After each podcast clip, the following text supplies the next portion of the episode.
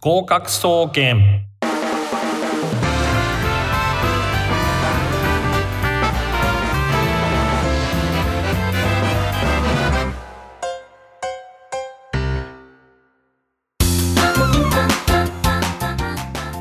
皆さんこんばんは。19時になりました。合格総合研究所、略して合格総研の時間です。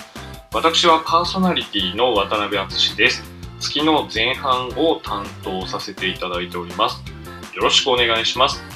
毎週火曜日19時、調布 FM83.8 より合格総研をお届けしております。スマホ、パソコン、タブレットの方はリスンラジオ、リスラジというアプリをダウンロードしていただけますと、全国どこからでもこの番組聞くことができますので、ぜひダウンロードして合格総研、調布 FM 合格総研をブックマークしておいてください。この番組は大学受験をメインに、様々な受験や資格試験など目標に向かって頑張っているあなた、そしてそんな人を、身近に抱えているという、そういう人たちを応援していく学習応援型バラエティ番組となっております。早いものでですね、高松からのリモート収録になってから8ヶ月目に突入しました。今回もここ香川県高松市にて孤独にですね、リモート収録をしております。私渡辺は移住をしまして1年と5ヶ月目という形になっております。さあですね、今日から6月ですね、本日は6月1日ということですけど、6月っていうと、リスナーの皆様はどのようなイメージでしょうか。6月っていうとですね、祝日がないですね。休日、祝日ですね。噛んでるな。祝日がなくて、カレンダー通りという形ですね。つまりですね、4月末から5月頭のゴールデンウィーク、この後ですね、夏のお休みをいただくまでカレンダー通りでしんどいところですね。特にですね、高校生とか、大学生とか、あと予備校生ですね、これしんどい月だと思います。加えて天候ですね。今年は、春らしい日をあまり体験せずに、梅雨入りが全国各地で早かったようなんですね。その蒸し暑さということです。英語で言うと humid っていうふうに言いますね。HUMID、humid。こういう蒸し暑さが追い打ちをかけていきますね。なんですかね、特に睡眠が、取りにくいといいますか、湿度が高いので、寝苦しかったりとかします。きちんと寝つけないと次の日に響いたりしますので、ぜひですね、睡眠を、優先してみてください。で、なんですかね、寝ないと死んでしまいますからね。で、断食っていうのは水さえあればある程度人間は生きていけるという話がありますけれども、水を飲んでいれば大丈夫だって言いますけど、寝ないとかなり厳しいと、こういう話になります。ところでですね、リスナーの皆さんはご存知だと思いますけれども、睡眠というのは実は2種類存在するという、そういうお話をどっかで耳にしたことがありませんか。2種類の睡眠がありますね。豆知識っちゃ豆知識なんですけれども、レム睡眠とノンレム睡眠っていうのになったりとか、聞いたことありますかね。この2種類を交互に繰り返していく。で、大体90分ぐらい続くので、レム睡眠、ノンレム睡眠90分足す90、いうことなので、3時間ぐらいが1セットなんで、3の倍数寝るといいとかね、いうふうに聞いたりとかしますね。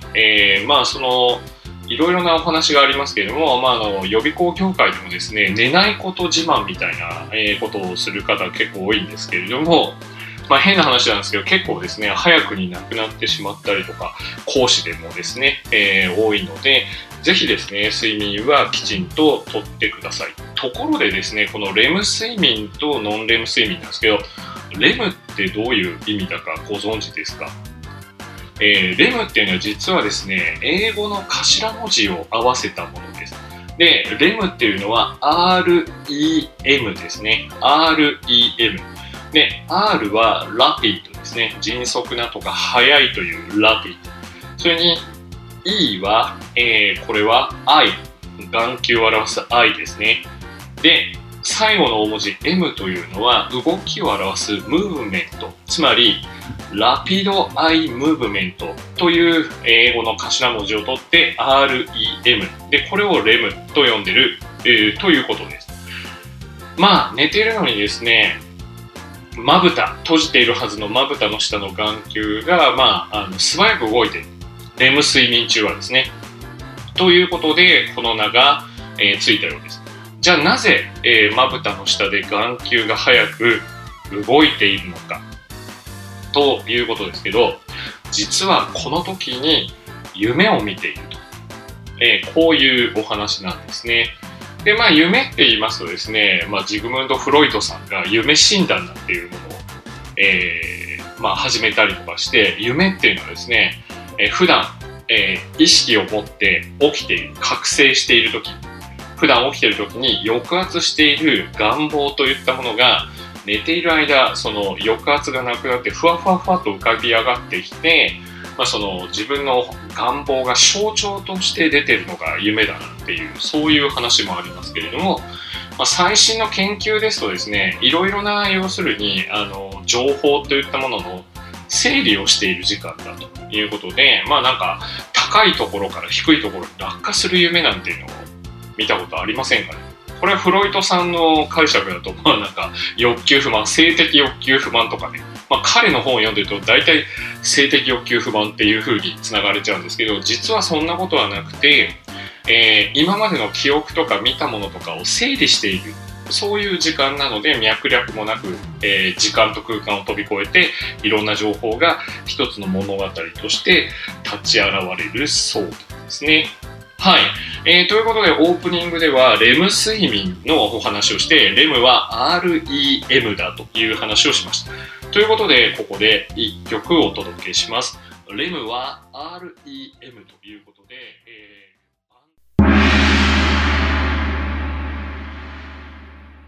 開運プロジェクト、開運プロジェクトのコーナーです。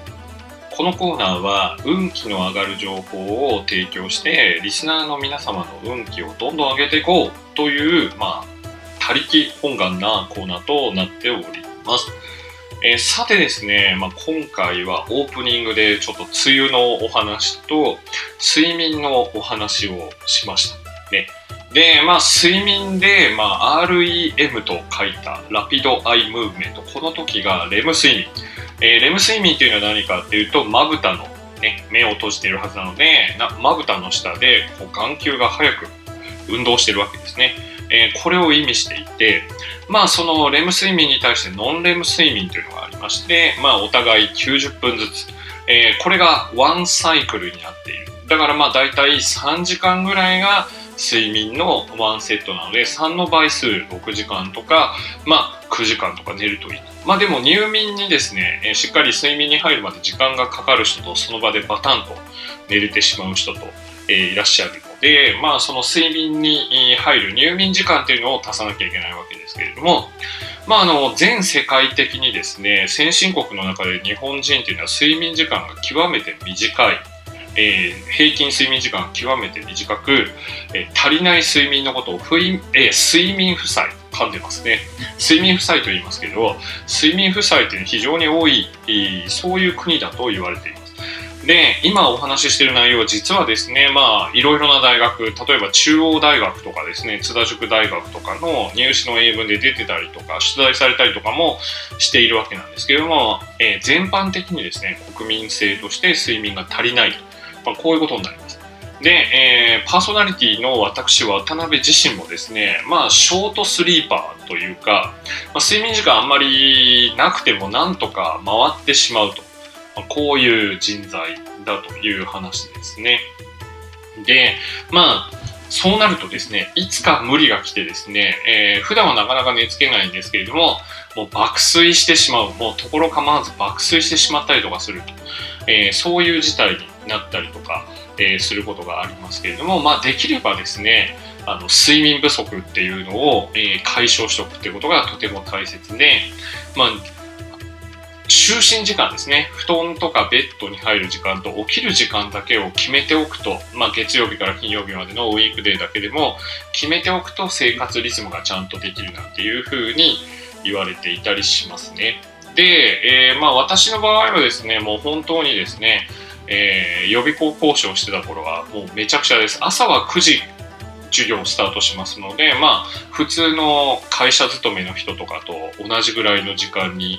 起きてですね、行くわけですけれども、大体お昼ぐらいに授業が終わって、でその後高校生ですよね、高校生の授業が年々ですね、学校が拘束する時間が長くなっていて遅くなっていて、もう終わるのがですね10時近かったりとかするわけですね。でいろいろ質問を受けたりとか後片付けして帰って10時半ぐらい、22時30分ぐらいに出て、そこからご飯を食べてってことなんですけども、9時半ぐらいまでですね、21時半ぐらいまで、夜中のですね、黒板を使って、アクションを取りながら教壇で授業をしていて、興奮していた体がですね、じゃあ10時半に校舎を出ました、仕事終わって校舎出ました、11時半に、午後11時半にじゃあ眠れるかというと全然眠れないんですね。やっぱりですね、興奮しているというか体が覚醒しちゃってます。で神経も高ぶっているのでなかなか寝れない。そうするとですね、どうしても眠くなってくるのが1時とかですね、午前1時とか1時半とか、場合によっちゃ2時ぐらいいうような、こんなことになってたりはするわけですけど、そうすると1時半に寝たとして、7時半ぐらいには起きなきゃいけないので結構しんどいんですよね。7時半だとギリギリ7時ぐらいに起きなきゃいけない、5時間半ぐらい寝るというような形になってくるので、ぶっ倒れたりとかですね、することが多いです。ぶっ倒れるというのはどういうことなのかっていうと、もう授業終わってですね、飛行機を待っている時に空港のラウンジで爆睡してたりとかですね、もう本当に山手線の中で爆睡してたりとかですね、そういう事態になったりとかして、もう本当に、白目を向いて倒れるみたいな感じで、惰眠を貪るみたいな、そんな状況になったりすることがあります。で、じゃあ普通にですね6時間寝ていた時にはぐっすり眠れているのかっていうと、そういうわけでもないですね。でどういうことになるのかっていうことなんですけれども、悪夢を見たりとかしますね。で予備校講師あるあるなんですけど、予備校講師の悪夢っていうのはどんなものかっていうとですね、僕が見たやつを話すとですね、講師室の中で話すと、同じ職場の講師があるあるっていうことを言っていますので、いくつかここでリスナーの皆様とシェアしていきたいと思いますけど、まずはですね、チャイムが鳴るんですね、夢の中で。授業に行かなきゃって言って講師室を出るわけです。しかしですね、自分の担当教室が分からず、どう頑張っても担当教室にたどり着かない、つまり教室に行けないっていう、そういうですね悪夢が代表的なものです。でもう一つはですね、何かっていうと、突然クビになるパターンですね。で一定年齢の人はですね、予備校が華やかだった時代の人は、予備校講師なんか自分の好きなことをちょっと言って、なんか自分のちょっとね知的な話をして、お金をたくさんもらえてっていうイメージがあるかもしれませんけれども、基本的に、僕らの世代からはそんなことは全然なくてですね、普通に働いた分だけのお給料なんですが、何が違うかっていうとですね、終身雇用でも何でもないっていうことですね。